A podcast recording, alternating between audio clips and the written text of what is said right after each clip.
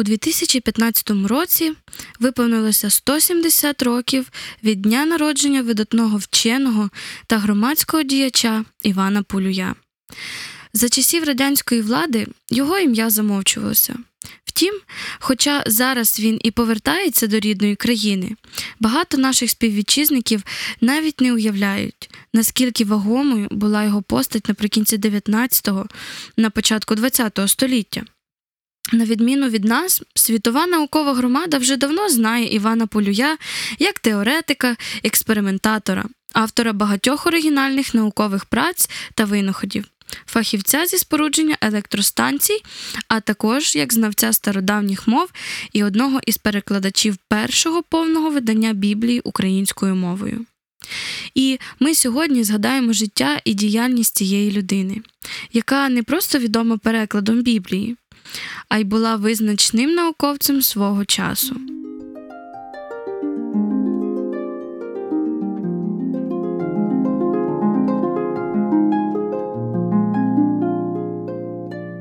Народився Іван Полюй на Тернопільщині у містечку Гримайлів. Родина його була дуже релігійною, тому батьки бачили сина у майбутньому священником. Можливо, і він спершу збирався присвятити себе церкві. Після закінчення класичної гімназії у Тернополі Іван пішки дійшов до Відня, аби вступити до університету на теологічний факультет, та успішно закінчив його у 1869 році. Водночас він відвідував як вільний слухач філософський факультет, слухав лекції з фізики, математики та астрономії. Не дивно, що в юнака, якого ще в гімназійні роки приваблювали ці науки, виникло непереборне бажання пов'язати з ними своє життя. Батьки, щоправда, цього не зрозуміли. Іван отримав від них листа, в якому вони писали, що коли він не підкориться їхній волі, не висвятиться і не займе посаду душепастиря, то нехай знає, вони зречуться свого сина. Івана Полюя це не зупинило. У 1869 році він записується на філософський факультет. На фізико-математичну кафедру.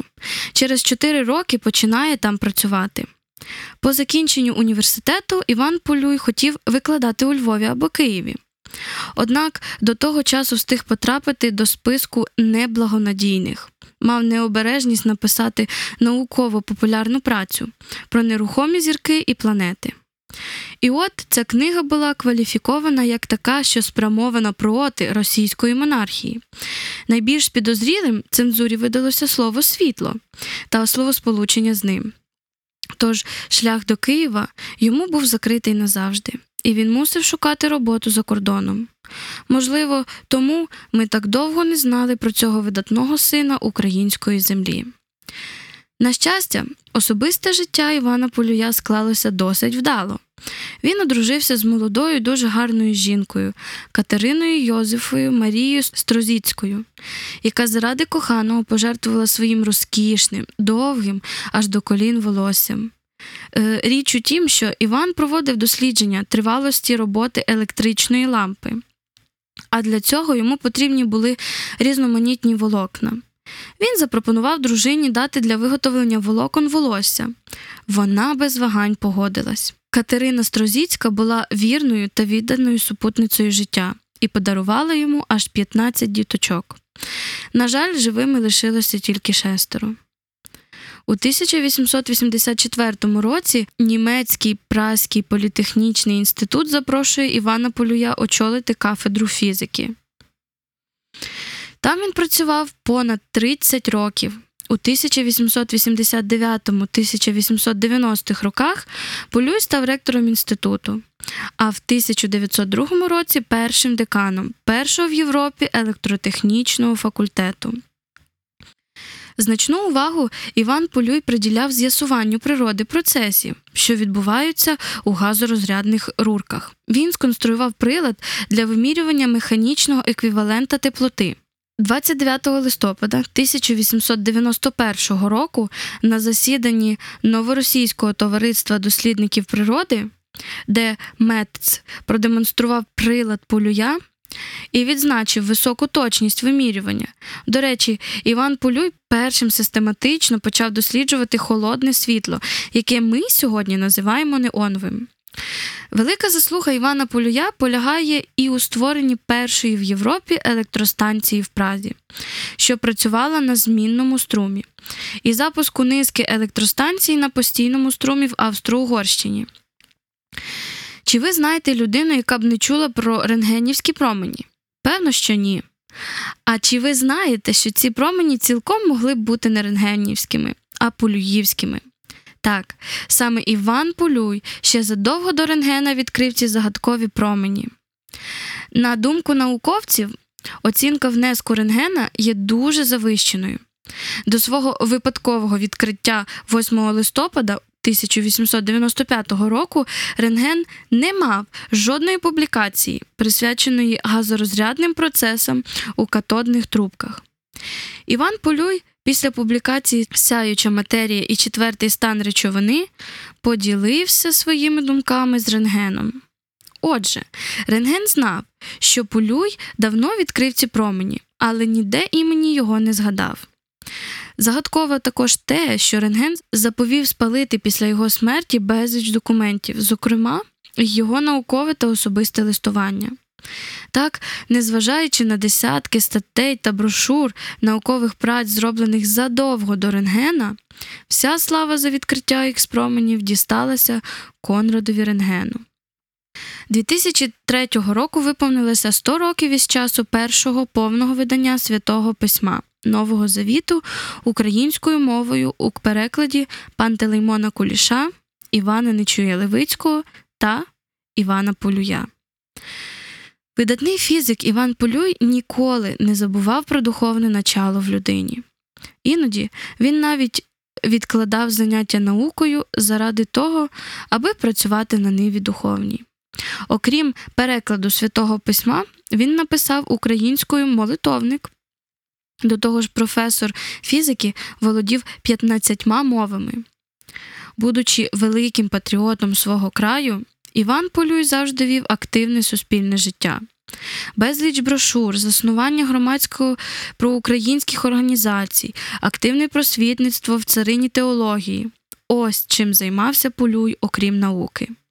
І цим часто привертав до себе увагу як друзів, так і недругів. Маючи теологічну освіту, він із легкістю допомагав вирішувати непрості теологічні питання. І одним з них був випуск Біблії українською мовою. Пантелеймон Куліш на той час шукав співавтора для свого перекладу, адже його версію Біблії англійське біблійне товариство на той час уже відхилило, вказавши, що потрібно переклад зробити із грецького оригіналу. А сам Куліш не дуже дружив із грецькою мовою. Отож він звернувся до Івана Полюя як знавця грецької і теологічно освіченої людини про допомогу. Поєднуючи навчання з перекладацькою роботою, того ж року на теренах тлумачення духовної літератури українською мовою 24-річний студент богослов уперше зустрівся із знатним письменником, фольклористом і мовознавцем Пантелеймоном Кулішем, котрий із 1861 року перекладав Біблію. 72 книги рідною мовою і навіть долучив до тієї високої комісії магістра богослов'я викладача Богославського духовного училища, автора повісті Микола Джеря Івана Нечуя Левицького. Ця праця з різними негараздами, пригодами і трагічними моментами тривала більше 50 років. Зрештою, під егідою британського та іноземного біблійного товариства повне видання святого письма українською мовою 72 книги, як святе письмо Старого і Нового Завіту було здійснене у Відні 1903 року. Знаєте, як розпорядився авторськими примірниками теолог електротехнік? Безкоштовно Полюй надіслав тисячу примірників, перекладених українською мовою псалтиря в Токіо. Кому? Полоненим під час російсько-японської війни 1904-1905 років українцям. За це 122-й правитель Японії імператор Мейдзі на знак подяки подарував гуманісту неймовірний килим. У тодішній країні Ямато овець не тримали, тому вовняний килим вважався безцінним презентом. Між перекладачами Біблії Полюєм і Нечуй-Левицьким часто відбувалися літературні баталії щодо мови і використання тих чи інших зворотів. Левицький звинувачував Полюя у використанні галицьких слів і прагнув, щоб Біблія звучала кулішівською, тобто тією українською, якою її бачив Куліш. Та крапку в темі поставив духовний авторитет.